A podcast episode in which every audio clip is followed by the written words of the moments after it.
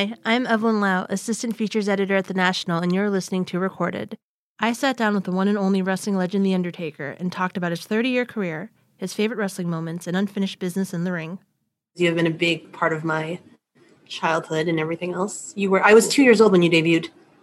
Two years If- old. Wow. If you'd like all that um, to to age, not to age you, but um, so you know, it's been almost yeah, it's been about thirty years since you you know debuted at Survivor Series, and I'm always very curious to know like what was going through your head at the time.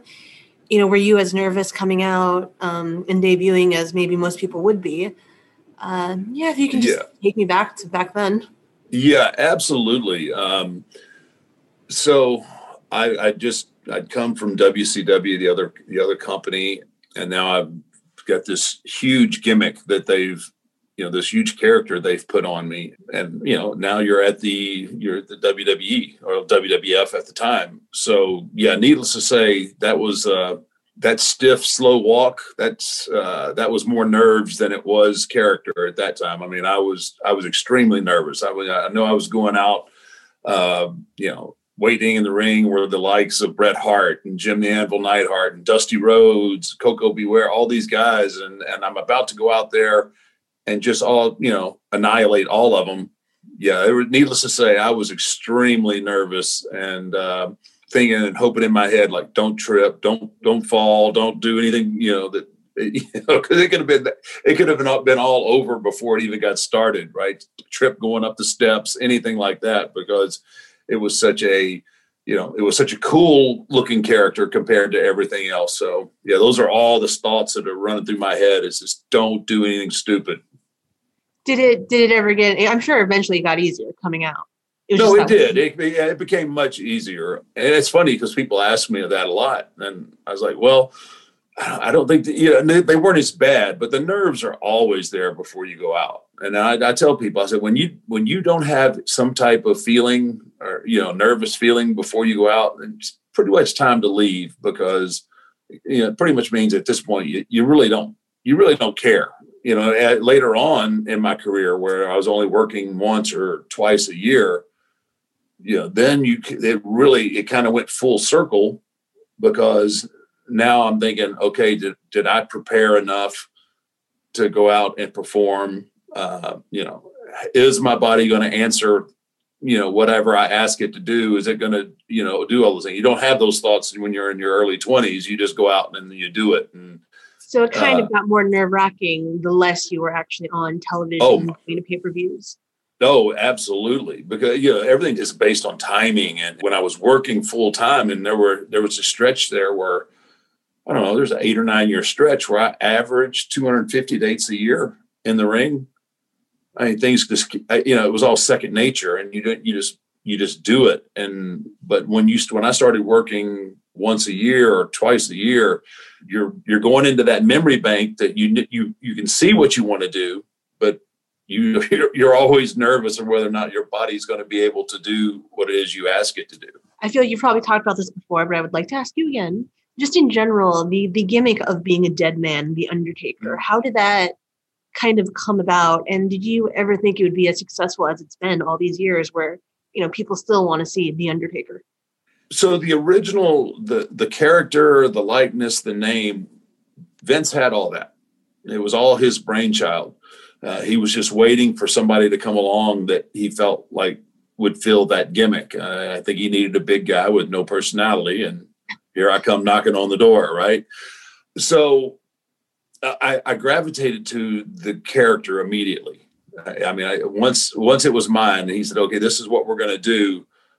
Then it was like, "Okay, this is I'm going to take this character and I'm going to make it my own." And it was pretty easy actually to once once I kind of realized what it was that I wanted to do.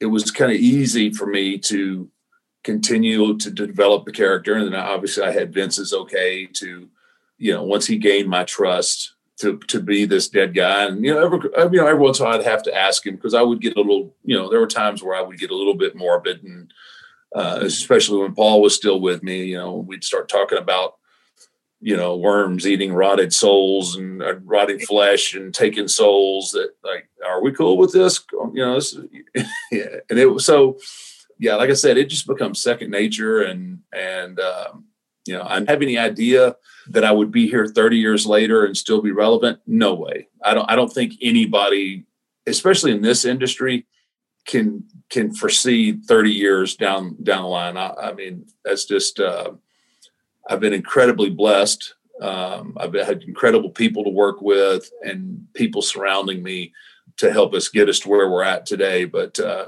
yeah, when I first met with Vince and he shows me the storyboards of what his character, what his Undertaker looks like, I did not see in the fine print. This will last thirty years. You know, that's just that's that's nuts. So, because I know obviously you haven't, you've been the American Badass, so you've had, you've been able to change the gimmick a little bit. Is there kind of looking back, was there anything that maybe you would have else you would have wanted to change? Or like are you completely happy with the way, you know, your WWE career was? Uh, I am pretty happy with how things turned out. The American Badass came along right at the perfect time that I needed it. And, and that was basically just kind of to free me up enough th- that, that I could hang with the likes of the Stone Colds and the and the Rocks and all these guys that were doing these over the top promos and the, as good as the, the original Undertaker character is, it was also kind of shackled to what he could do and what he couldn't do. The American Badass, all that came off. I could talk as much trash as anybody else. I could say what I wanted to say. I could work the way I wanted to work. It just basically recharged my batteries, uh, knowing full well I would always go back to the original character. But I don't have any regrets. The corporate ministry got kind of to me got a little little cheesy, you know, but what am I going to do? My friend wanted me to ask, she's like, um, why did he hate his character in 1999 so much? But I have no idea what she was referring to. The uh, corporate ministry was not my favorite, but it, it started out really cool. And then it just kind of, we kind of added way too much stuff to it. And Vince got involved in it and Shane. And, you know, it was just like, this is a little bit too much. Are you, by the way, are you done? Will we see you at Survivor Series? I will be at Survivor Series. Excellent. In some, yeah, in some capacity, I will be there. I can't give up. I can't give up yet. What how I'm going to be there, but I will be live at uh, okay. at Survivor Series. Excellent. We will all uh, tune in just for that. Um, so speaking of Survivor Series specifically, because that's obviously where you debuted, do you have a favorite Survivor Series moment from your career, or just in general, even if it's not involving you? It's hard not to go with the debut. I mean, obviously that's what got it all started. I mean, that was the you know that was the beginning to uh, incredible run. Um, you know, and then the following Survivor Series, I won my first world, you know, my world championship against Hulk Hogan. I mean, there's been several great memories, but I, it's it's kind of tough to beat your debut and and knowing that that launched, you know, launched my WWE career. What is your favorite WWE moment or your favorite wrestling moment, just in general? personally, I mean, obviously the match that I had uh, with Shawn Michaels at WrestleMania 25 um, on a on a professional level, and you know our our personal relationship. I mean, that was awesome. Uh, it was as close to a perfect match that I'd ever been in. And then uh, I think as a body of work, not only the those two matches that I had with Shawn, followed by the two matches that I had with uh, Triple H you know, with it all you know, coming to an end at uh, the end of the era and Hell in a Cell, and because I had so much respect for those guys and two of the guys that I loved working with more so than anybody.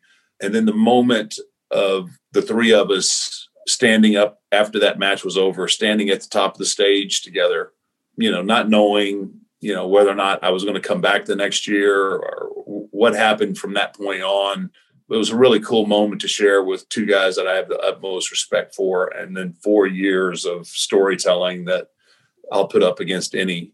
What has to go on between, I guess, two wrestlers to have such a spectacular match? Is it just chemistry? Is it like just enough preparation for it, or what would you credit to those matches being so as as well done as they were? With with us, uh, not not so much preparation. It was so because at that point in our careers, like I mean, we'd been around. I mean, there were what 50 years of experience at that probably at that point between the between the two of us. You know, Shawn Michaels knew how to be Shawn Michaels, and Undertaker obviously knows how to be Undertaker. A lot of times, what happens in matches when you have characters that are that strong, and the, the guys that you wrestle with sometimes get nervous and they get because they one they want to they want to you know they want to do right by you and they want this match to be special. So people end up getting nervous. Well what was really so good about Shawn and i was we did we have unbelievable chemistry together. I mean just in the ring I, I tell people this all the time. Shawn michaels should have a great match with a broomstick. I mean that's just how good he is. So you have Shawn being Shawn, not having to worry about Undertaker, Undertaker being Undertaker, not having to worry about Shawn, and just do what we do. It, it, was it's just magical to the you know when you don't have to necessarily think for the other your other the other guy in the ring, and so we just we just got to do what we do, and you just feed off of each other because you know you know you you know instincts and you know where he wants to go or he knew where I wanted to go um, it's very rare that you have um, you know matches that are that smooth. Yeah, it's a uh, because I, I, think it's actually on the WWE channel. You can probably watch it right now. It's a uh, it's a great match. Oh yeah. I don't brag or I don't, but I'm I'm really proud of that match, and I'll put it up against just about any other match that's out there. Just uh, so, just wondering, are there any wrestlers that you would have liked to have competed against that you just you never got a chance to, and you would have liked to have taken them on in the ring? Uh, Andre, yeah, we worked in the company at the same time, but at that point, Andre's health was not real good, uh, and but I would have loved to have had an opportunity to work with Andre. I would have loved to have worked with Harley Race. I was fortunate enough; I got a chance to work with Flair, and but uh, I think uh, Andre really jumps off the page at me as somebody that I would have really liked to have worked a program with. If you were to go back in the ring now, are there any wrestlers that you would like to to take on? Yeah, there's there's there, there's a couple. Obviously, um, if if I was to get back in the ring, I, I would, you know, I think there's unfinished business I, I would have with, with AJ Styles. Very proud of the of the Boneyard match, but obviously that that came about due to you know COVID and all that. Um, so I would have liked to have had a match with with AJ in the ring. I, I, think he's probably the greatest worker of this generation right now that's in the, there. He's just so good, can work with anybody. Closest person that really reminds me of Shawn uh, as far as in ring ability. You know, and then there's there's there's a few other guys, but he's he probably he's definitely the top of the page. Your theme song is so iconic in the WWE. Um, I know there's been different variations of it, but obviously the gong is just it's very, you know, iconic. Can you just talk a little bit right. about how that theme song? Just I don't I don't know if you you know if, if you have a say in how the theme song goes or if you're assigned it or well it starts out like it used to be Jim Johnston used to do our music and so they would they would cut it and then you know they'd play it for you and then like okay that's cool but could maybe we bring in then i would add my twist on it and say well i think right here you know the spacing between this this gong and this gong uh, it, it, needs to be a little bit longer. And, and you know, uh, then I would figure it out like when, when I would start to, you know, obviously my entrances were very long. So, you know, I wanted to make sure that, that the music stayed at the same pace. So, you know, th- those were little nu- nuances that I would have to, uh, you know, I would interject. But um, yeah, most most guys that that are really hands on you know they get involved in all that like i have no music music talent or ability but i do know what my ear likes and i know what i do so how i knew how to you know make them both work together did it did it take a lot of time to get to that theme song or it was mostly you heard it and it was great uh, no, because I, I, I, the original one I loved. I loved. Okay, I said this is perfect. I said I, I just need a little bit, you know, a little bit bigger, longer between beats or, or here and there. So it was just fine tweaking, really. Um, and then obviously, as the character would evolve a little bit and become a little more demonic, there would be a little more of a. There may have been a guitar riff in there, or you know, just different things, just to just to keep it fresh. Does your own theme song pump you up as much as it pumps up all the fans?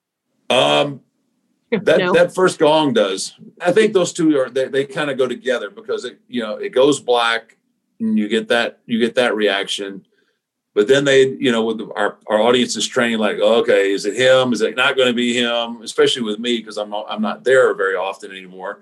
And then gong, and that's like, oh, wait a minute, you know. So there's a there's kind of a crescendo building up, and then finally when you know I walk out, yeah, that that's the best because that's that's when I know it's actually me. And but that first gong, that is still to this day kind of makes me feel good that that uh, I'm doing something right. It's a it's a great theme song. For a 1997 interview in Kuwait with Vader. I do remember. My friend brought this up because I had no idea because I'm obviously not from the Middle East. I'm from the U.S. But he was like, "Oh, ask him about this." Um, yeah. Also, I, I also don't know if you know this, but you have a huge following in the Middle East. They love your character, even though it kind of goes against everything. Yeah. Beliefs. But they, you're very, very popular. Do you have anything to say to the, your fans in the region? I, I, just, yeah, I, I, am aware of the fact that I have a huge following, and I appreciate it. Uh, I, I, appreciate it so much. Um, and for fans, especially so many young fans who really didn't even get to see me in my in my heyday, that are just they're just nuts even to this point. Even you know going to saudi arabia and all those different places just the outpouring of affection by the fans is uh it's great. And it always helps like i said it always helps me go out and feel a little bit better and perform a little bit better just feeding off of, of their energy. They're they're great and i hope that we get to do more over there. That was mark calaway also known as the undertaker Thank you for listening to Recorded. If you like this episode, subscribe to Recorded by clicking the subscribe button on your favorite podcasting app. This podcast was produced by Arthur Edison. I've been your host, Evelyn Lau.